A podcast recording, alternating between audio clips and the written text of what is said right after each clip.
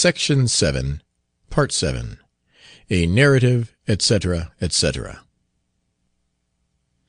On the following morning the Corsair sailed for the Morelia, where she remained idle for nearly three weeks. At the end of that time a French vessel fell into the hands of the pirate. The usual scene of cruelty and atrocity took place, and when they had taken all the money and the valuable part of her cargo, and destroyed and damaged the remainder, they cut away her mizen mast and starboard main rigging, and in that crippled state dismissed them to pursue their voyage, forbidding them, however, to go to the Havana. The pirate returned with his plunder into the Morelia, where he anchored. Discord, however, began to rear her head among this horde of savages. Some one had insinuated that they had not been fairly dealt by, and that the captain had secreted large sums for himself. Discontent manifested itself, first in whispered insinuations, and, at last, in open accusations, and two parties were consequently formed, one who believed him innocent, and the other guilty. Things were in this state, and each waiting only for a plausible pretext to attack the other, when murder and massacre would have ensued, but an unexpected event suspended the quarrel.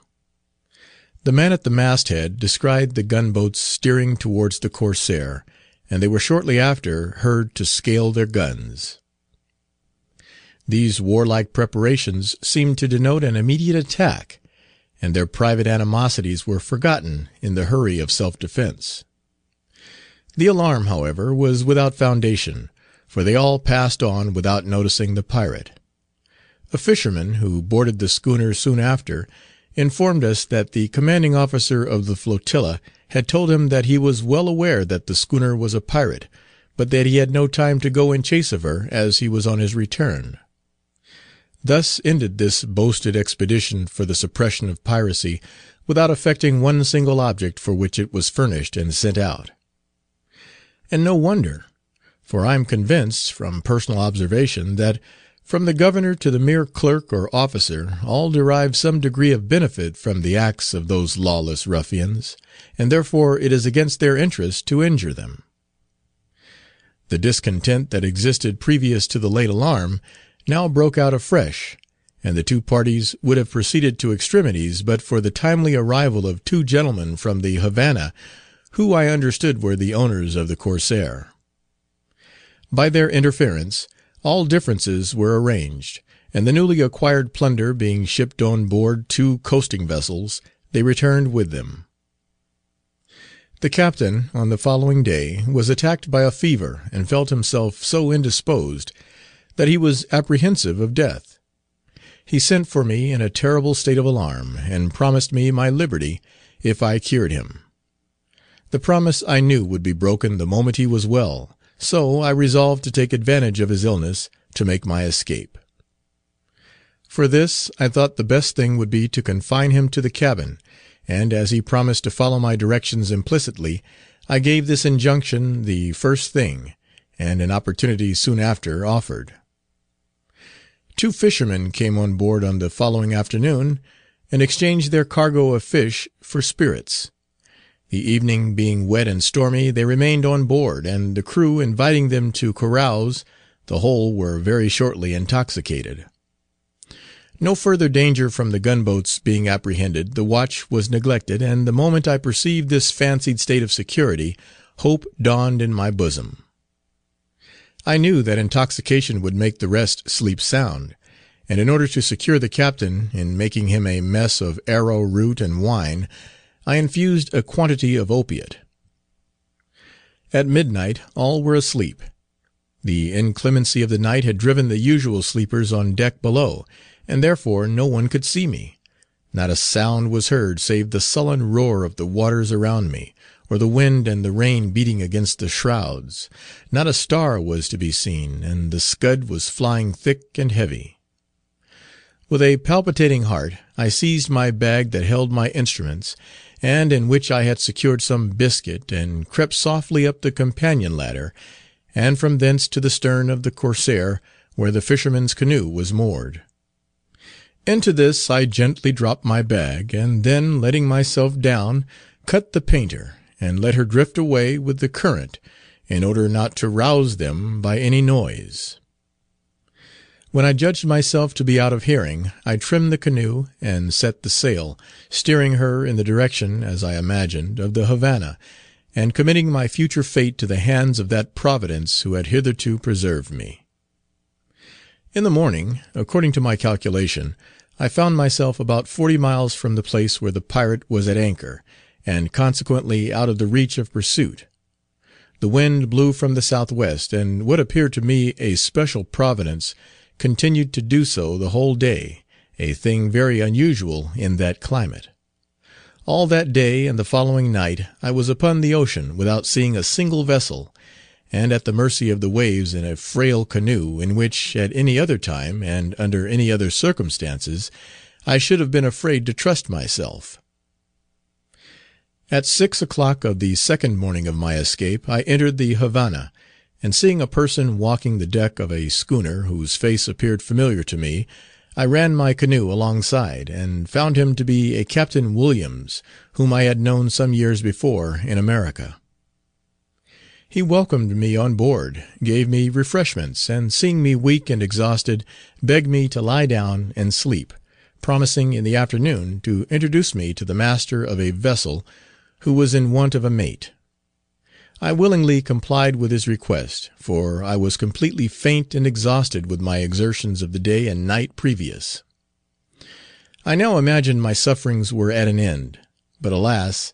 I had yet to pass through another ordeal as cruel and as severe as that from which I had just escaped. When I awoke from a profound sleep in the afternoon, I found that Captain Williams had gone ashore, leaving directions with his mate where I should find him. I prevailed upon him to land me, and, while proceeding up the front street, according to my directions, I met one of the men belonging to the pirate, who, the moment he saw me, ran on before till he arrived at the corner of a street, up which he turned, and I saw no more of him. I had advanced a very few paces further, when the Spanish officer who had been on board the pirate, came from that direction, with a file of soldiers, and immediately arrested me as a pirate, and, charging me with having robbed him of specie to a large amount, conducted me to the Governor's offices. From thence I was taken to the prison, where I was immured in a dark dungeon, swarming with vermin, and there left without anything to cover me, and nothing but the bare floor to lie on. My daily allowance was two ounces of meat, two of bread, and a pint of rice. In this place I was a solitary prisoner for two days, and on the third underwent an examination something similar in mode to those at our own police offices, except that in this instance a judge presided. The Governor's interpreter, an Irishman, was the medium through whom I was interrogated, as the judge did not understand English. This fellow, whose name is Payne, I found to be a most unprincipled and base scoundrel, a disgrace to any nation. The interrogations were put to me by this man in English, and the answers interpreted and committed to paper in Spanish. In the course of the examination I detailed every circumstance of my capture and forcible detention, and the cruelties I had endured; and also to different questions gave a full account of all the vessels at the capturing of which I either assisted or had been present. This Payne told me that Mr. Lumsden had already made every particular known. I represented to him the deplorable situation in which I was, without friends, money, or clothes, in a foreign land, but the only consolation I received was that I should most likely be liberated after another examination, as the judge could not, under present circumstances, attach any guilt to me. My examination being concluded, I was reconducted to my dungeon, where I was kept closely confined till the following day, and then allowed to go into a yard containing four or five hundred prisoners of all nations, and many of the very worst description. I had scarcely entered the place, when a sturdy looking villain came up to me and demanded my trousers, insisting that I should strip them off instantly. A Spaniard, who had formerly sailed with me in a brig, of which I was master, and who was also a prisoner at the moment, recognised me, and endeavoured to prevent him; but the sturdy villain was determined to have them, and I was actually obliged to battle, and wound him with the knife, of which I learned the use, to please the pirate, before he would forego his demand. I afterwards found that it was the practice of these fellows to rob all English and American sailors who were unfortunate enough to become inmates of the gaol, of whatever necessaries they might have. From the Spanish sailor I received many little acts of kindness. He procured me a bedstead to lie upon, would bring me my victuals, and, in order to put me in the way of earning trifling sums to supply my little wants, taught me to make cigars, at which trade he himself earned several dollars a week, and worked for one of the largest cigar shops in the town. Five weeks elapsed, instead of two days, before I was called up for a second examination. At this I was informed that the only accusation against me was the affidavit of the Spanish officer, who was now gone to Europe, and in this he deposed, on oath, that I was one of a crew of pirates who had robbed him of specie to a large amount. My former deposition was then read over to me, but what was my astonishment to find that every syllable of that part which related to my capture and forcible detention had been omitted, and many other things inserted that I had never uttered. I remarked this, when the Irishman, with a degree of violence, and in an authoritative tone, declared that I had never asserted anything on the subject. A warm altercation then took place, in which I accused him as the author of my long imprisonment and my sufferings while confined; while he, with all the voluble scurrility of his countrymen, lavished every degrading epithet on me, and concluded by a threat to represent me to the Governor as a piratical scoundrel. The judge now asked this fellow what had occurred, to which he imprudently replied, "Nothing." But, to his utter dismay, I immediately answered in Spanish, and, as well as I could, explained the whole matter in dispute. The judge immediately answered me, and said that, as I was a foreigner, and unacquainted with their laws, he would show me every indulgence in his power, and allow me to correct all misinterpretations that he would then go on with my examination, and that an additional interpreter should be employed as I had requested. I was then remanded to prison, and brought up the following day. On this day I pointed out the objectionable passages in the former deposition, all which, although strenuously opposed by this renegade Irishman, were erased from the record. One of the additional interpreters on this occasion was Mr. Gassier, the harbour master, who said he was ready to depose on oath that Mr. Lumsden had declared that I was forcibly detained, and that the substance of that declaration was contained in a protest deposited in one of the public notary's offices.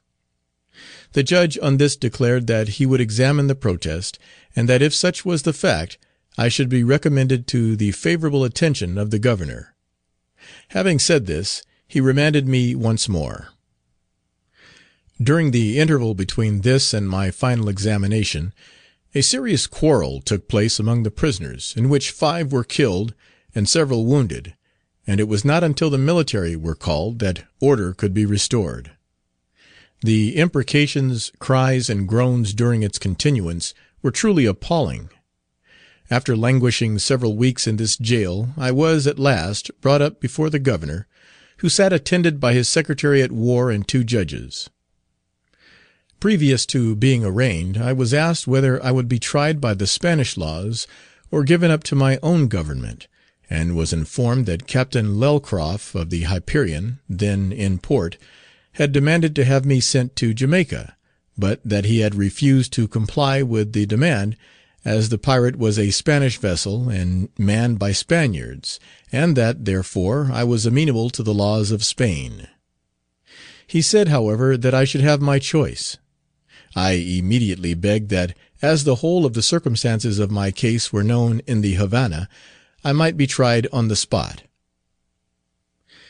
The usual forms having been gone through, I entered on my defence, and recapitulated the whole of the circumstances from the capture to the moment of my escape and apprehension, dwelling forcibly upon every fact, and pointing out the injury I had sustained not only in loss of property, but, what was far dearer to me, the loss of character, praying him to consider at the same time that I was at a distance of 4,000 miles from my native country, and destitute of every means. The Governor heard me with the greatest attention, and my narrative evidently excited great interest in his mind. When I had ceased speaking, he turned round and consulted the persons upon the bench with him, and having received an affirmative answer from the judge who had examined me as to the truth of my statements, he addressed me in nearly the following words: "In considering your case, and giving due weight to all the circumstances set forth, both in your deposition and what you have this day laid before me, I am decidedly of opinion that you are rather an object for pity and commiseration than for prosecution. One point must, however, be inquired into before I can decide in what way the court will dispose of you. The Admiral on the Jamaica station has made a formal application that you should be surrendered into his hands, and be at his disposal. As I know not what right he has to make this demand, or if he has the right, whether it would be consistent with the laws of Spain, and my own duty to comply with it, I must necessarily consult with the law authorities upon the subject. Your case shall have the earliest consideration, and be brought to as speedy a conclusion as the rules of this court will admit; but, in the meantime, you must remain as you are." I bowed when he had concluded, and was reconducted in the usual manner to my prison. I had been kept in painful suspense for some days, when, one forenoon, one of the judges entered the prison yard. "Your case has been decided, young man," said he, coming up to me, "and you are to be surrendered into the hands of the admiral." "Be it so," said I. "My conscience acquits me of having committed any crime, and therefore I care not into whose hands I am surrendered." "It will be a hard case for you," continued this upright judge, "to be dragged to Jamaica a prisoner, and be tried a second time. But come. You know you have been among the pirates, and have plenty of money.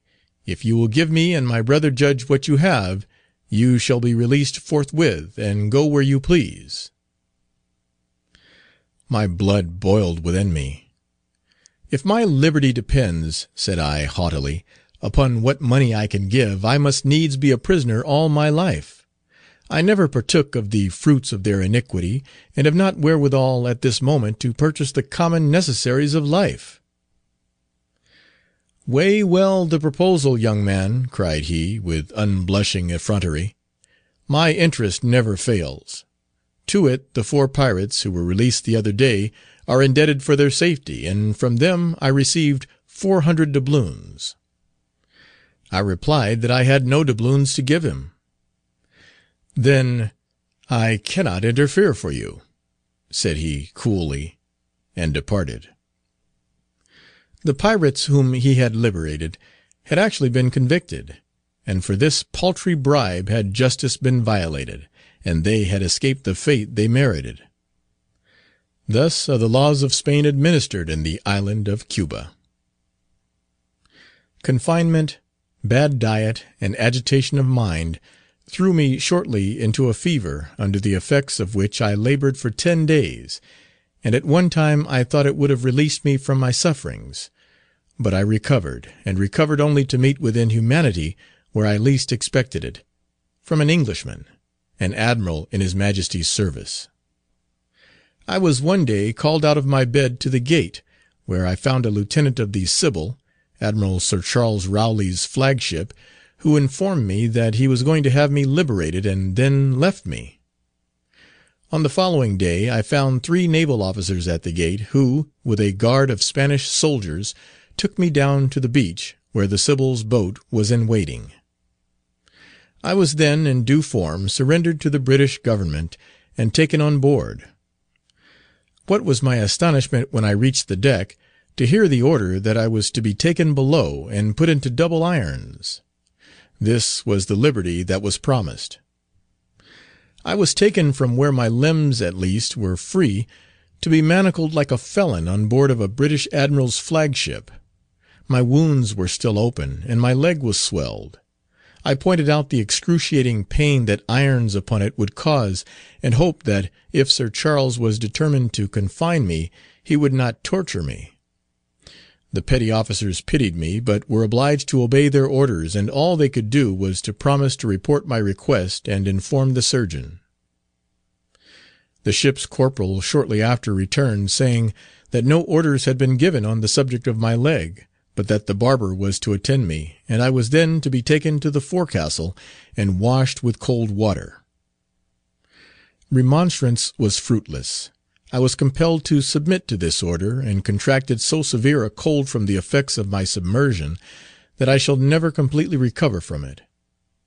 This order having been complied with to the very letter, I was taken below and again double ironed, and, in this torture, I was kept till the following day, when the admiral visited me, accompanied by Captain Rowley. To the latter kind, generous, and truly humane man, I feel most grateful for alleviating my misery, and doing all in his power to render my confinement as little irksome to me as was possible. The iron from my wounded leg was removed by his interference, and the surgeon sent to dress it. From this medical man also, whose name I unfortunately have forgotten, I received the greatest kindness and attention, and I take this opportunity of expressing my gratitude to him. When the Sybil arrived in the higher latitudes, Captain Rowley's humanity was again conspicuously displayed. Seeing me thinly clad, he procured me warmer clothing, and, when he found that the purser had no blankets, gave me one from his own bed to cover me. During the whole voyage I was kept out of irons with a sentry only over me, to prevent me from conversing with any one, and even this restraint would, I am sure, have been dispensed with, had he been in command. On the arrival of the Sybil at the Isle of Wight, I was put in single irons. The vessel went round to Spithead, the admiral struck his flag, and she was soon after brought to Deptford. A visible change took place as soon as the admiral left, and my situation was rendered less irksome. In short, I cannot speak in too high terms of the kindness and humanity of all the officers, particularly Lieutenant Bennet.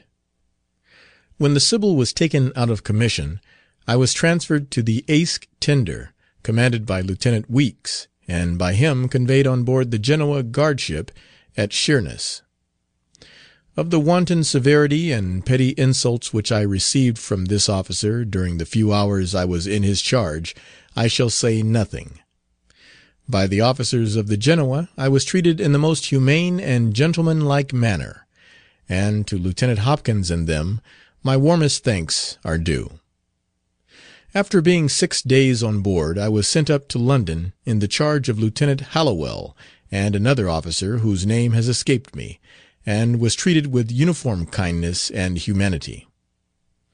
In London I was examined before Mr. Richbell, the presiding magistrate of the Thames Police, and by him committed to Newgate, and tried and acquitted at the ensuing Admiralty sessions.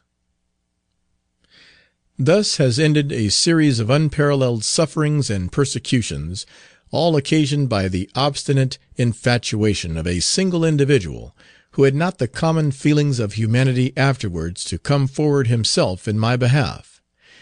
And God forbid that such should ever fall to the lot of any man. End of the Atrocities of the Pirates by Aaron Smith